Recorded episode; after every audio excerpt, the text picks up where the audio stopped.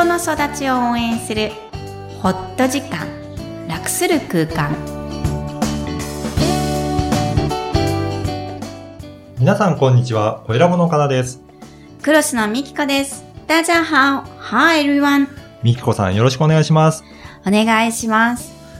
もう夏休みで、ね、あのーそうですね。実はさっき話してたんですけど、映画うん見に行ったっていうそうなんですが、何見に行ったんですか？もう早速なんだっけ？アラジアラジン。ああ、やってますよね。はいはい。えー英語バージョンかうん。吹き替えバージョン、日本語バージョンでどっちで行くかっていうのが、うん。あの、娘たちの中で戦いになったんですけど、はい。結果的に2対2で分かれ、ああ、別々に行ったんですね。そうです、そうです。はい。私は英語バージョンを久しぶりにディズニーの映画でも見せてもらったんですけど、はい。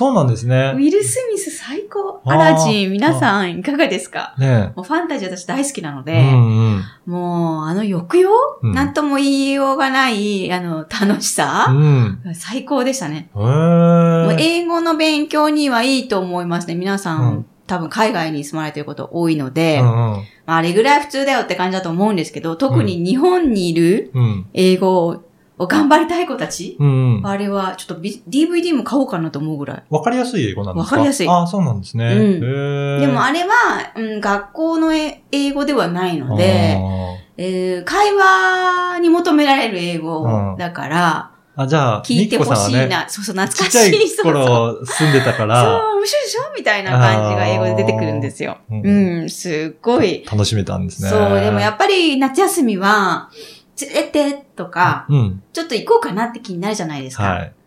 一番人生最初に映画館で見た映画は岡田さん何ですか？一番最初かどうかは忘れたんですけど、うん一人で、あの、初めて映画館に行ったことはすごく覚えていて、一人で行ったの？はい。あの、田舎だったので、バスで結構は30分以上かけて行かないと映画館ないので、はい。一人で行ったことを覚えていて、いくつの時ですか？小学校6年生だったと思うんですよね。はい。ん、何を見に行ったんでしょ実はドラえもんなうんドですよ。ラえもん、日本の一番有名な、世界にもね、は有名なドラえもんですが。い。なぜかわかんないですけど、どうしても見たかったっていうような記憶があって、うん一人でも行くって言って、バス乗って行ったんですよね。あの、武田鉄矢さんが主題歌を歌ってた時のリトルスターウォーズだったと思うんですよ。年代がバレますね。ね。だ多分それは映画館では見てないと思うけど。はいはい。だからそれすごい感、言って感動した覚えがありますね。あーあの頃、今もあるけど、いっぱいありすぎちゃってね、ドラえもんだけがフォーカスされてないけども、必ずはい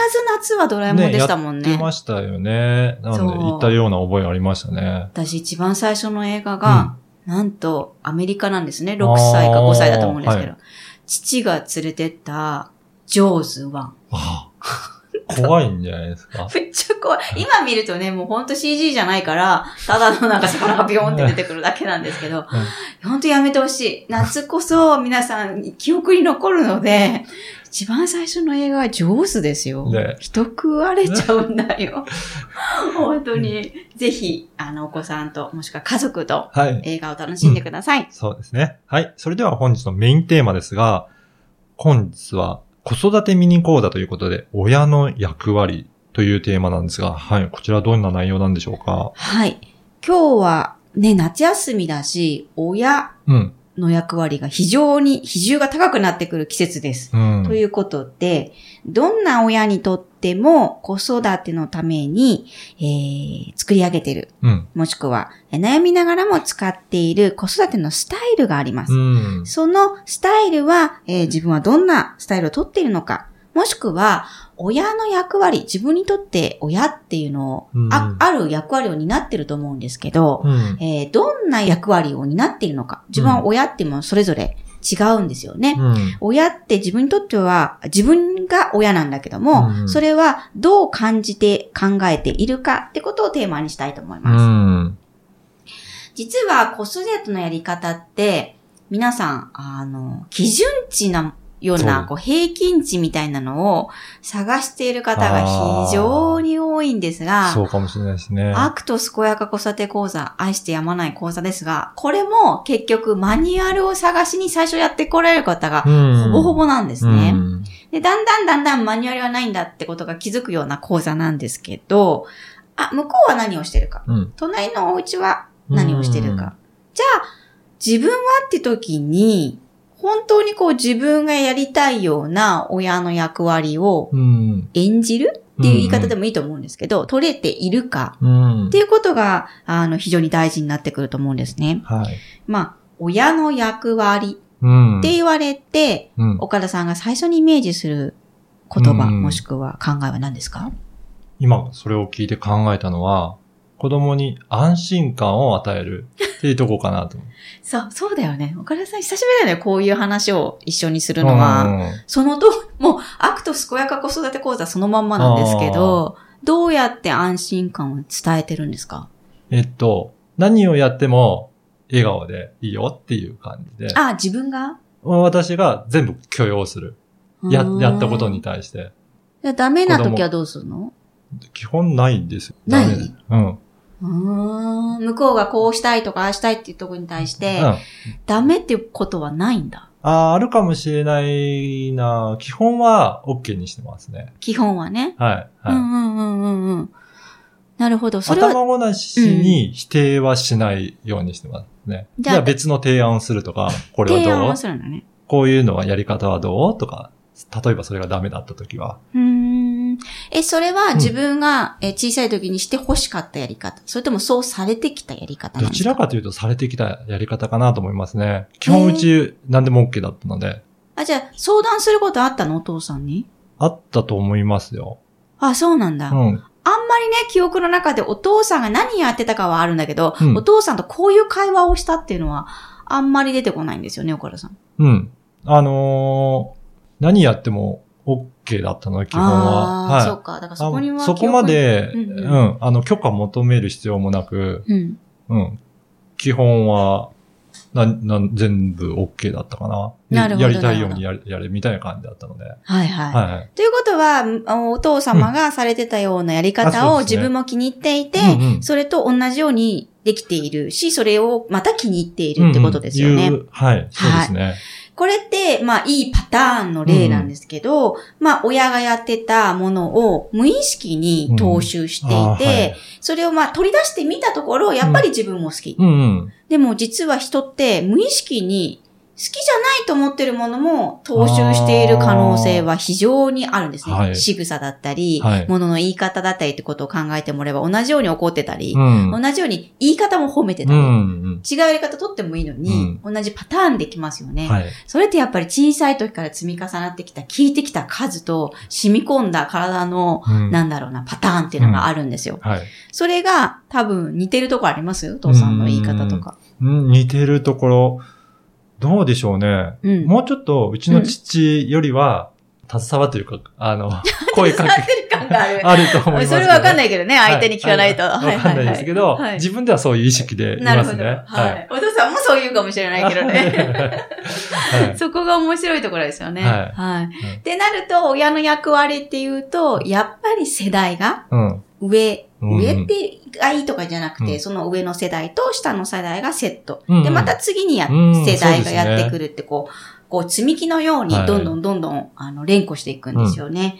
そういった場合に、や、えー子供にとって、どんな親がいいか。うん。も、し子供が親を選べるとしたら、うん。どんな親を選びますか？うん。自分で決定できる。うん決定権が自分にあるような、与えてくれる親の方がいいかなと思いますねう。ーんうん今のお話聞いててもやっぱり、あの、連動してますよね。うんチャンスを何でも OK っていう、はいってことは逆にその子が選べるように。うん。つまりは岡田さんが選びたいっていうことなんですよね。はいそうですね。そこがすごい一致してるのは素敵ですね。うん。うんうん。このアクト健やか子育て講座でも、実はそういうワークがありましあて、ーはい。あの、もし親が、皆さんは子供ですと。親を選べる面接をするとしたら、その親にどんな質問をしますか？っていうワークがあるんですね。これすごい盛り上がるんですよ。面接するんですね。そうです。まあ、例えば、天にいるね、うんうんお空でうん上から選べる、どこに行くかなっていうのを考えて、あなたは何々をしてくれますか？とか、その設定の質問にもなる面白いワークがあるんですよね。そこって自分のコアな大切にしたい部分っていうのが、うんいろいろあるけど、やっぱり一つにすると何なのかうんっていうのを究極に考えてもらうワーあクでそ、ういうのをやってるんですね。親っていうのはどうしてもこう人生を通して、うんあの、切っても切れない大きな影響力があるっていうのが、えー今日のテーマでした。はい。それではポイントをお願いします。はい。親の役割、完璧な親はいません。親の役割を考えることは、自分の生き方を親として考えることでもあります。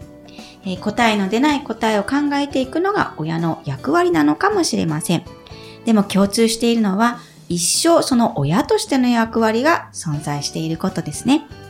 今日もいろんな気持ちにありがとう。はい。あの、今日のお話を聞いて、今、あの、みきこさんがやってる感情21日間プログラム、こちらにもつながってくるんでしょうかねま。さしく同じなんですね。うん。えー親と言っているよりも自分として自分が好きじゃないと、うんその子をちゃんと見れないので、えーぜひ自分を好きになる、もしくは自分の気持ち、感情に自信を持っていただけるようにというプログラムです。うん。ぜひ親である皆さん、またこれから親になる皆さんに、えー感情21日間プログラム、ぜひチャレンジしてください。はい。こちら、ね、あの、ホームページから簡単にお申し込みできますので、ぜひ申し込んでいただければと思います。みきこさんどうもありがとうございました。ありがとうございました。バイバイ。